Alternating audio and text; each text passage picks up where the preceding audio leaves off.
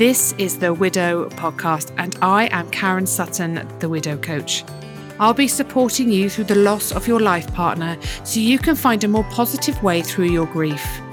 I want to give you hope after loss and to know that when you are ready, you can create a meaningful life for yourself with the help of me, Karen Sutton, and the Widow Podcast.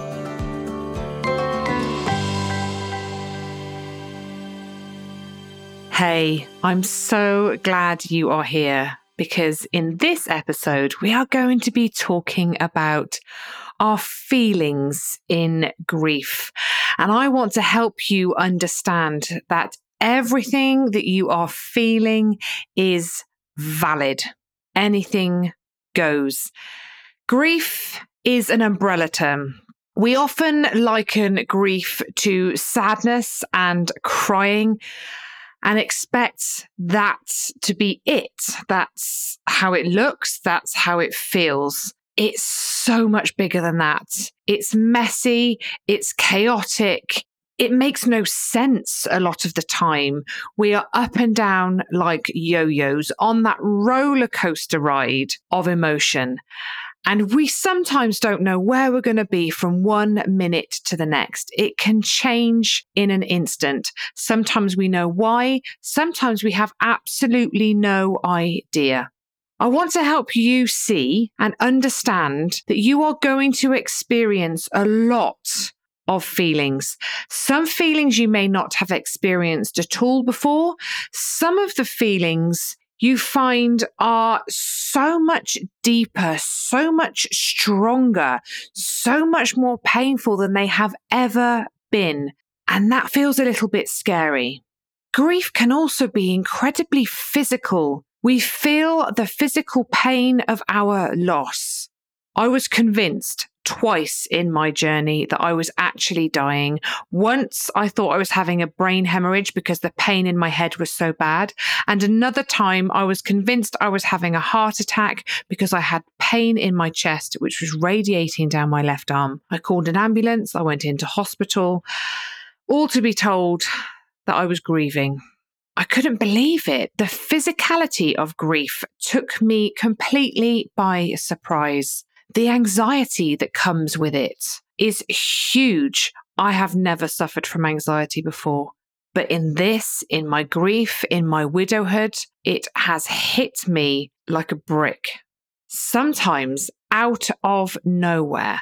And I have to work incredibly hard to manage it sometimes, especially my health anxiety. But when I think about it, it's to be expected. My husband literally was here for breakfast and gone for lunch. He dropped down dead in an instant. Of course, that's going to have an impact on me. I'm the only parent left for my children. And beating myself up for feeling anxious about things isn't going to help me through that anxiety. You might feel numbness a lot of my clients say to me, I don't feel anything. I think I should be feeling more. I'm not sure I'm feeling enough. I don't think I'm doing this right. The body has an amazing way of protecting us. It knows what we are capable of dealing with, and it will only allow us to feel so much. So think of that numbness as a protection. Sometimes we create our own numbness. Sometimes we do things to distract ourselves from the pain, but sometimes our body does kick into action. It does protect us. It will come. You will feel the feelings, but when you're ready, don't beat yourself up for not thinking that you're feeling enough. Trust in the process. And I know that sounds a little bit crazy when you're going through what you're going through, but your body knows how to grieve. Your mind, your brain wants to survive this and it will find ways of doing so. And we have to trust in ourselves, in our intuition, in our gut, in our mind. It will guide us and allowing ourselves to feel exactly what we need to feel. Shock for me, the shock took a long time to wear off. And I hear this a lot in my groups as well. Sometimes people are in shock for up to a year. I know I certainly was. It's there in some ways to protect us until we're ready to face the reality of our loss. You may feel a sense of relief or release if your person was ill and you had to nurse them through something that was awful to watch. Watching your person suffer when they die, when their time comes, you may well feel that sense of relief. And it is absolutely natural and normal to feel that. It's not always easy to say it and recognize it, but it is something that is understandable under the circumstances. Guilt is huge in grief, absolutely huge. It is a constant companion in grief, and we beat ourselves up for a lot. Sometimes our grief is rooted in something real. Sometimes it is as a result of a story that we're telling ourselves. One of my clients was feeling incredibly guilty about how she cared for her husband, how she looked after him, feeling that she'd got things wrong, that maybe if she'd done things differently, things would have worked out better. The end result would have changed. Now, when we took a deeper dive on this, she really did start to see that actually she was doing the best that she could at the time, that her guilt wasn't rooted in something real. It was a story that she had told herself that wasn't fact. And we changed the narrative and it allowed her to release the guilt, to move through the guilt and find peace. You may experience jealousy, anger, resentment from the people around you. Completely normal. You may experience joy, excitement, gratitude, a feeling of being invincible that independence that you can do what you want when you want and that feeling of being free. And we can feel really bad about this, but it's natural. It's a response to your loss and to everything you have been through. And it is all valid. You're allowed to feel those things.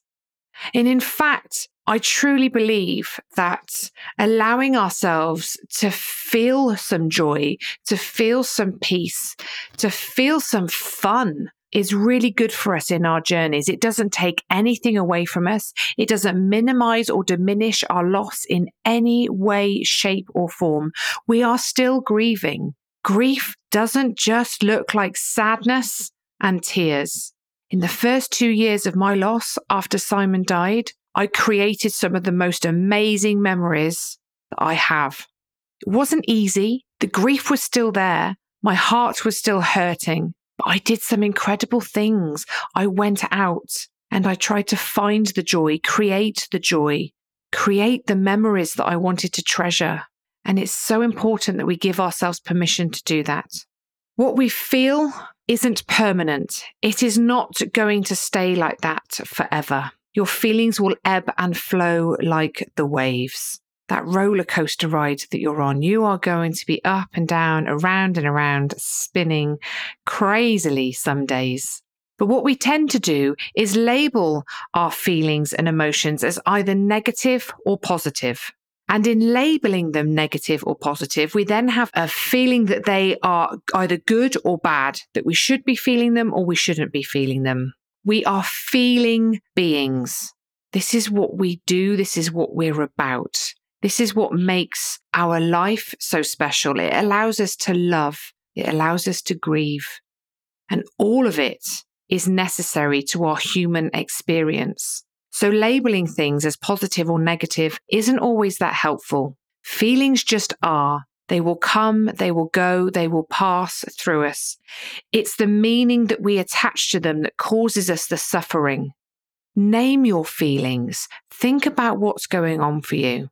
Feel what's coming up. Sit with it. Know that it's okay. Know that it will pass. Know that it doesn't define you. If you're feeling angry, if you're feeling guilty, it doesn't define who you are. It doesn't make you a bad person. You are working through your grief, and that involves nearly all of the feelings and emotions I believe we can experience as a human being. And it's giving ourselves some grace in that. Understanding that in order to move through our grief, we've got to feel it all. We've got to make space for it all. We don't have to sit in our grief all the time to grieve properly. we have to spend some time in the rebuilding of our new lives, of finding some joy. Joy sometimes feels unreachable. I understand that. I think our idea of joy is dancing on the tables, living our best life. For me, joy is often found in the simplest and the smallest of things. Sitting by some water, walking along the beach, a cup of your favorite coffee, reading a good book, anything that brings you a feeling of goodness, of nourishment, that right there is joy. Don't make it unreachable by thinking it's something that's too big for you to achieve. It's so important that we do things that nourish us, that nurture us. We're allowed to laugh. We're allowed to go out and have fun. Grief is all about learning to make space for everything, understanding that two complete opposites can live side by side. A lot of what we do in our grief becomes bittersweet. There's the sadness that our person isn't there to experience it.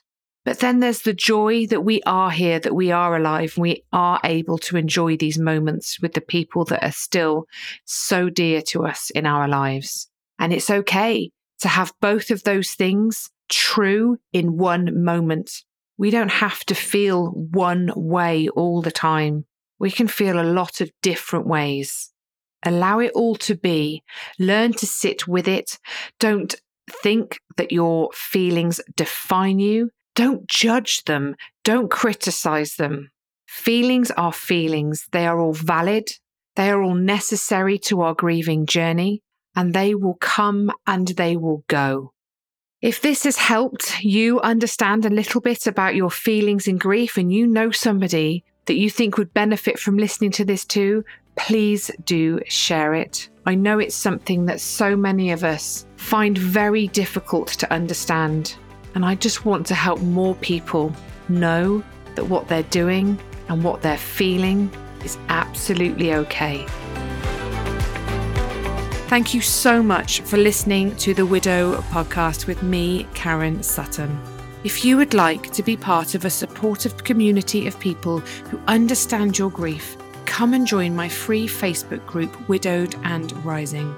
And make sure you tune in to the next episode of the Widow podcast.